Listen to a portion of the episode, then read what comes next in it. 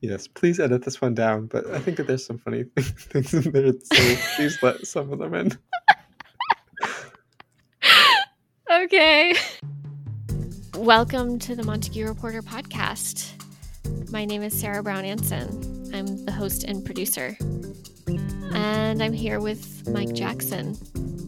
I am the managing editor of the Montague Reporter newspaper thanks for for having me on. Thanks for continuing to do this cool podcast.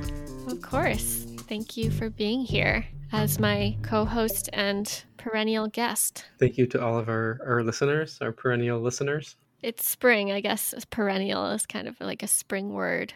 Right now, it's cool and uh, the trees are blooming, which is nice. Yeah, soon we're going to have some leaves, some more shade. And that's the news. Join us next week. That's all you need to know. Okay, let's talk about a story that you've been following that you were kind of forced into dual use solar in Northfield. I know you like policy and you like to explore the bigger picture on things that are happening that might affect our community long term, and this is definitely one of them. So, well, tell no, us what do we need to know? Well, no, no one's been forced into anything here. I just want to make it clear we are not not hostage to uh, to our readers or to any other sector of the community. You know, Northfield is outside of our, our core coverage towns of uh, Montague and its villages, Erving-Gill, Leverett, and Wendell. But you know, it's a, a, big enough story that was already sloshing its way into our pages. There's a, a, proposal to build, you know, some pretty big solar arrays on, on a piece of prime Connecticut River Valley farmland on Pine Meadow Road in Northfield. Very controversial locally. Um, you know, I tend to uh, avoid these things as the as the editor of the Montague Reporter if they're not right in our our um, area because you know there's enough uh, usually things to argue about right in our towns. Um, I know that I think what would be one of the largest solar arrays in the state is proposed to be built in Shutesbury, uh, not far out of our range. So um, you know, it's nice to be able to say this is just outside of our zone. Uh, there's other papers that can deal with this. But in the case of this Northfield one, the longer things went and, and the closer of a look I got, the more I became interested in covering it, not just because of the, the story itself about the proposal and the site and what the abutters feel about it and the, the folks in town government feel about it and, and all of that, but because the feeling is it's a little bit of a, a flagship of, of this emerging new policy or policy loophole uh, at the state level where you can glean a, a, fairly large subsidy relative to the rest of the, the solar subsidies available in the state if you can get it to qualify as being dual use and then the devil is in the details and, and the question really comes down to what counts as uh, farming what are some other dual use examples well, I mean, my understanding is that that um, this is something that is happening in other parts of the world, um, France and Japan and, and so forth. Here in Mass, there is not a lot of established science about what can continue to grow in our region's uh, climate. A lot of the proposals that are going forward so far focus on on livestock. Um, and and so does this one. So you know, there's not they have to get it. There's a whole process uh, of getting these things approved at the state level, and the state wants to see consultation with uh, the UMass Clean Energy Extension and Agricultural Extension for you know their kind of um, thumbs up as to yeah this we think this would be viable and. Uh, my understanding is that so far the the thing that feels the safest is is livestock. So having you know sheep in this case grazing underneath these panels I really liked your interview with Nathan L'Etoile, who's uh, the son of the landowners of Four Star Farms, and he, he's, I mean, he's a hands-on farmer there as well. So, just to summarize, the project is 65 acres of farmland, and they would put a solar, temporary solar panels, solar arrays on 65 acres of the land. The farm is 260, I think, acres. Right. And well, there would be 500 sheep grazing. There? More or less, more or less, and more or less. More Uh, or te- temporary meaning it's a 20 year project and then could be extended to, to 25, 30 years. Um, and then in theory, uh, everything gets ripped out. The farm is just back to normal farmable. Um, Mhm. Some people have raised questions about how just easy it is to do that.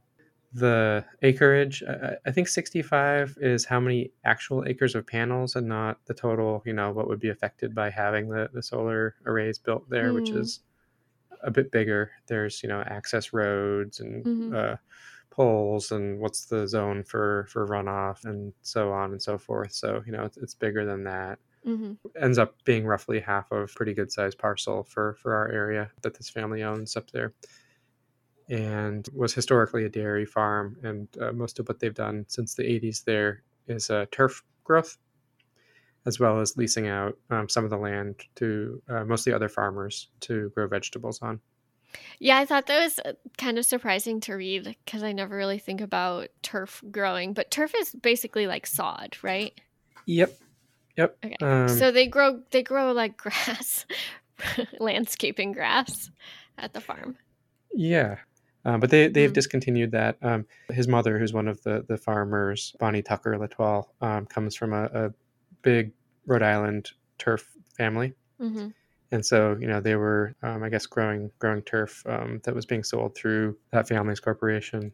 And I mean, that has a big impact on the land, according to some people I've talked to. There's so many factors here as to what's a good use of land or, or who it should be up to to have an opinion on what's a good use of land.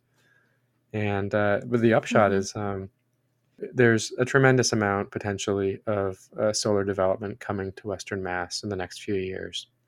Part of this is a consequence of the way the way that state program is set up to qualify for the subsidies, which is really how most of the solar is developed. The western part of the EverSource block is being combined with the eastern part in the next round, so we could really, I mean, uh, this could be solar, solar, solar in the next few years, and the the subsidies shrink for the developers, um, but if if it's easier to put in an application to do something and, and have it qualify as dual use, then that equation really changes, and that, that could look really appealing to to investors. So the big scenario that we're seeing is, you know, if if there can be rotating flocks of, of sheep, which could just be brought in to graze under these panels, um, qualifies them for the dual use subsidy uh, could really be a game changer. And what, what this developer Blue Wave Solar um, is is doing is uh, you know setting up a, another small farmer who has some sheep um, with kind of a, the core of the operation, you know where the lambing would happen, and the winter home for the sheep. And the the solar developer is actually building all the infrastructure, all the housing and the wells and the fencing and everything, um, so that you know this uh, shepherd can can have a home base, and then you know it could scale up. And there, there's been even some discussion um, about about that being part of the model. And I, I think that people should be watching this closely because um, if this all goes through, it, it could really change the outlook for for solar power development in Western Mass. And Nathan L'Etoile was really open about that, kind of embracing it in the interview, saying like I want to do this right. I want to make it, I want to do as good a job as I can because I know this is one of the first examples of siting solar on a farm for dual use at this scale. Right. And so he's not just uh, a client, he's also, uh, in some ways, the, uh, you know, unofficial president of dual use solar in Massachusetts as it emerges. Um, he is uh, the regional director of this group, the American Farmland Trust, uh, which is a national group. Um, you know, represents uh, farmers' interests and tries to tries to preserve um, farmland. You know, I'm, I'm still continuing to talk to, to different parties about this and, and hoping um, to get more more coverage in um, in the coming weeks about these different parts of it. You know, even if this uh, Northfield project is approved or not approved, but you know, I think that the the bigger picture here, you know, the American Farmland Trust had been generally opposed to to dual use. Uh, he he'd been involved in you know he's a former um, I think assistant commissioner at the Mass Department of Agriculture and really has a, a deep and diverse background in the state policy world around you know forests and and uh, farmland, and uh, has been part of a, a project um, since 2019 that American Farmland Trust started with a few other organizations um, who have been working on different sides of the issue, um, sometimes opposing sides, to, to figure out um, what they called, I think, smart siting for dual use. So essentially to, to work out a compromise policy because the state has a, a, really tremendous desire to well you know the state has goals for for reducing uh, emissions overall and a, big part of that you know needs to be renewable energy development. And there's a so there's a big push to get more solar online but you know where do you put it? Where do you put it? So he had been himself involved in, in these projects and conversations and then is now apparently recused from those and not doing solar at AFT while uh, one of the, the, very most important projects goes through uh, on his uh, parents' land. So he certainly has skin in the game. Um, is one way to look at it. You know, uh, he's not not a policymaker who you know uh, isn't isn't going to be affected uh, positively or negatively by by these decisions. We will keep an eye on this story, and I'm sure you're going to continue to cover it for readers. Watch this space and the paper. Anything else to add? Well, I mean, this probably gets into the next thing to talk about, but you know, it was really nice just to get up there and walk around on the farm with him. One thing to, you know, there's all of these nuts and bolts of, of these policies, but uh, just as someone who is also a reporter, starting to feel like there's a light at the end of the tunnel. And it's nice to be able to, to meet up with people face to face and to do some walking and talking. Which is what you did with Emma Ellsworth in the most recent April 22nd edition of the Montague Reporter. I've been doing these, as our readers will know, kind of long form, written, transcribed interviews, which are, you know, big. they're, they're a lot of work, but they're, I think, a lot of fun. And we get good feedback generally from readers about them. You can really get into detail in a different way, just in being able to have back and forth conversations um, that doesn't come out with with traditional news reporting. And i like this as, as a as a direction. Uh, you know it fills up a lot of page space which is often helpful um, sometimes a problem. Mm-hmm. what did you think about this one? I thought it was a great interview. It was very personal. Emma really talked about growing up in the area and her relationship with the land and with her father and yeah, it was kind of touching in a way. Yeah, it was pretty pretty incredible. Um, you know, she's the the new executive director at Mount Grace, which is like one of the big conservation uh, land trust um, nearby, and you know, big big player locally for sure. And uh, yeah, we were walking down Meadow Road in Montague Center, um, you know, and uh, just the the conversation kind of wove between uh, you know how to how to preserve or why to preserve a little bit what to preserve with a really personal kind of like and here's where i worked you know summers for these other people and here's where you know my father and i we were walking along the sawmill river and, and she was talking about you know paddling up it with her with her dad and canoes and although this wasn't really you know something i even knew going into the, the interview but they're preserving um, her, her father was was Dr. Alan Ross, who was a former Montague Select Board member and public figure in, in town for years. Uh, he, he was instrumental in getting the Book Mill project together. And uh, he passed away in, in October. Mount Grace is uh, developing a, a, little canoe put in for the public on um, land of his uh, on Lower Meadow Road on the Connecticut River. That's great. I guess if you if you have access to a boat. Yeah, yeah. I mean, it's there's uh I, I can usually borrow a canoe from from someone. Uh, sometimes it's a matter of trying to trying to get it on top of a car for me, but uh, they're they're talking about um, having a, a new um, boat put in below the dam at Turner's Falls. That's part of the the power company's final application for their relicensing. So that wouldn't happen, you know, this year if it happens. But um, that's that's the proposal on the table from them. is to um, to have you know out by the Discovery Center in Turner's Falls a, a more formal sanctioned place to put in, and then um, in Montague City uh, at Poplar Street where there is officially a put in, but it's like a real um, dicey. It's a really like steep embankment at this point, so they're gonna totally redo that one too, so it's accessible and that little stretch of the Connecticut might have you know a lot more boating. There's also I think a speed limit on the river um, for for boats, so it can be a really nice kind of tranquil place to paddle around in a couple of years. That sounds nice. It sounds like that might be in my future.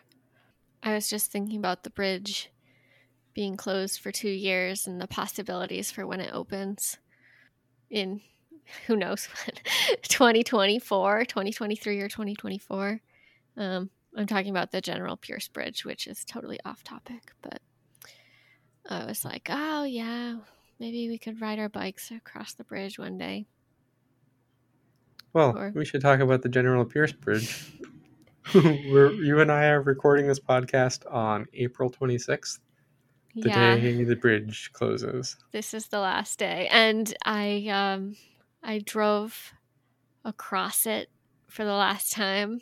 A little bit of a little part of me was like, "Oh, I gotta get, I gotta drive across it one last time," and then as soon as I started driving across it, I was like. I do not want to drive across this bridge anymore. See you see you when you're done, bridge. Yep. You're done being rehabilitated and repaved and hopefully safer feeling. That bridge, um, people, I mean, people text me, uh, friends who know that I edit a newspaper, uh, think it's fair, um, fair to, to just text me questions about um, the, the world at large. Uh, and I've fielded a lot over the last few months about when is that bridge going to close? When is that mm-hmm. bridge going to close? And um, MassDOT finally announced it on Thursday, right after our, our paper was out. So uh, we got we got scooped by the recorder on that one solidly, oh. just because of the the luck of the draw. So, but it's going to be closed till yeah 2023 officially. Mm-hmm. We'll see how on time the construction goes. Yeah, uh, as well as its impact on on you know the other two bridges, the one between Greenfield and Turners, and the one between Gill and Turners. Anyway, I did have a question related to your big picture interviews. Sometimes you write that you know the it's a transcript from a recording. How how do you do that? Uh, usually just with my phone. I've got a little app on my on my smartphone. Um, it's a recorder I should say, anyone listening in Massachusetts, um, there's very good privacy laws uh, around quote unquote wiretapping, uh, which includes just taping anyone. Um, it's a two party consent state. So don't go taping anyone without them knowing it because that's mm-hmm. illegal as well as probably uh, unethical. Mm-hmm. Um, so, you know, if I have the consent of a subject, very important. My trick has been just to try to really encourage getting into it and to not really care too much about where the conversation goes and just let it run its course. I tell people usually, you know, if you want to talk about anything and, and have it be off record, and not make it in, just let me know. I'll honor that. Get folks talking. It helps if we're both interested in, in the topic at hand. Usually, I end up with like a pretty long tape that I have to cut way down, and that's the that's where all the work is. So does it take you forever to transcribe it? Or do you just decide I'm going to tr- transcribe certain parts? Or do you pay someone to transcribe it? Funny you should ask. Because, uh, you know, so I usually, my process is usually a little bit obsessive. I'll usually transcribe the whole thing myself by hand, by keyboard, and then go through. But I've been busy juggling other projects, and uh, this time, for the first time, um, finally kind of um, sucked it up, Spring for, for the first time, otter.ai. Oh, it's an automated transcription service? Yep, yep. Uses, you know, neural networks or whatever. Uh, um, you know, so I then broke up the tape and uploaded the files separately and, and mm-hmm. dumped them into this thing. And then uh, it kind of like grinded its gears and gave transcripts, which parts of them were really surprisingly good and then you know the, the stuff that was wrong was sometimes uh, pretty far off has its own downsides, and I've got to figure out, you know, if it's worth the, the price. But uh, I think overall it is. It will be a time saver once I get used to it. This is not sponsored content. No, not sponsored content. Um, Totally if honest review. people- yeah, yeah. I'd say B minus so far. Um, and if anyone out there, you know, has been using something else that they want to recommend over over Otter, you know, get in touch. I'm I'm totally interested. I'm all ears. It's definitely cool that these uh, these artificial intelligences are getting getting better, getting smarter. Is it good though? uh, do you worry that all of these machine skills will take over and replace us? I think I welcome it at this point. They're benevolent, right? Nothing's ever gone wrong with uh, technology running amok, etc. Never, never. Also, it sounds like you've never seen like a dystopian sci-fi movie ever. no. Never. Do you use Um, any artificial intelligence in your daily life? Uh, of course. I mean, you can't. I don't think you can get through uh, daily life. Well, of course you can. It's difficult to go without the use of artificial intelligence, but I think if you use any social media or like any kind of like website with algorithms built in, like you're just using AI. Yeah. We have very little artificial intelligence otherwise going into the production of the Montague Reporter. Our writers are all still humans, and Hmm. uh, it's all laid out by, by human hand and eye. Maybe there's other, as far as I know. I guess I guess some of my writers I haven't met, so you know they could just be scripts running somewhere. I doubt it. Yep. Um, but it makes me wonder, you know, if, if a few years from now, you know, I have one of these big picture interviews where I'm talking with with a local local post human intelligence. But until that happens, uh, I am looking for folks to interview. What I like doing with this series is kind of um, local people who are positioned to see kind of multiple pieces of the puzzle and be able to talk to them, you know, about quote unquote the big picture, which is the title of the series that we run. So if you have ideas for for interesting people to talk to, definitely like get in touch. How can listeners get in touch with you? Uh, if they've got email, um, I'm usually the one checking editor at montaguereporter.org. Great. You also wanted to talk about long term growth of the Montague Reporter. And by that, I really don't know what you mean. So, what do you mean by that? Yeah, I mean, me neither. uh, I think just like uh, reflecting as we come out, knocking on wood, um, of this global pandemic, at least in in this area or this country, and uh, can can start trying to put together a back to normal. Uh, I think I've mentioned on the podcast about how I'm excited to to start having more volunteers in. Definitely mentioned in print about that, Mhm. and you know I think the paper's only gotten better during this um, time of, of sequestration and and isolation. I really want to see what happens when people can can mingle and have fun and there's like events also that we're covering where people are mingling and having fun and you know i think that we're in a good position right now with the montague reporter and it's exciting Good. Wow, that's good to hear. But what do you mean by a good position? Um, besides having an awesome newspaper. Well you know we're not about to go under. Um, we've picked up readers through the pandemic and um, going online more. Um, folks seem to get it in terms of it's probably technically freely accessible but uh, you know we're not like super rich people. So uh, you know if they can donate uh, it helps us and that's what what keeps us running. And that it's also you know pretty pretty um, porous to and inviting of participation uh, from the community as a whole and i think we've got all of our fundamentals down and we have a podcast Yeah, I, I will just add about um, being porous. Like, probably half of the bonus episodes I do are me seeking um, seeking out the interview, and the other half are people who just email me or call me or reach out and say, "Hey, you should do an episode with me or like about XYZ." So, if you have any ideas, um, email us podcast at montaguereporter.org. Just writing your coattails of announcements, Mike. We're both seeking interview subjects. yeah. Maybe we'll do do an integrated one sometime where we just do a podcast with them and write it down. Yeah. That would be Um, cool. Yeah, I wonder if if at some point both of these projects will grow to the point where we're competing with each other instead of cooperating. What? How could that be? I don't think so. Stranger things have happened. What you're you're actively suggesting that one day the the podcast and the newspaper are going to be competing for the same audience? I don't know. I mean, we could become ideological rivals.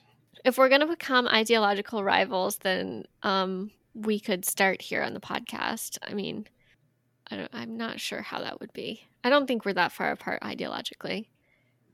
Right. But but our successors might take it in different directions. Who is my successor? Who is my successor? I don't know that successor.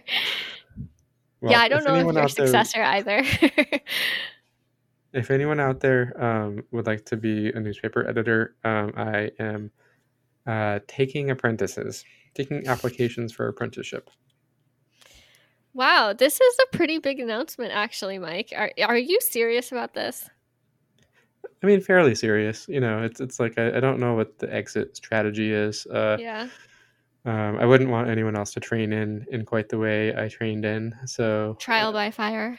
yeah. Um, yes, trial by fire, trial by drowning. Um, all Mm. of the different all the different ways you can tell that someone is actually an editor. hmm But you know, I mean, I think that being being on pretty solid ground, we should be thinking about the long term. So it's not super lucrative. Are you But, you kidding know, me? a It's the paper. it's it's it's it's like the opposite of it's like a vow of poverty. Like if you want to be a monk, like I don't know. I don't know how much money you make, but um that's my impression. It helps if you don't care too much about nice things. I mean, you know, to be, to be totally realistic, like I, I don't think that I could be a parent and run this paper, and that's like a, a real thing and a real privilege. Mm.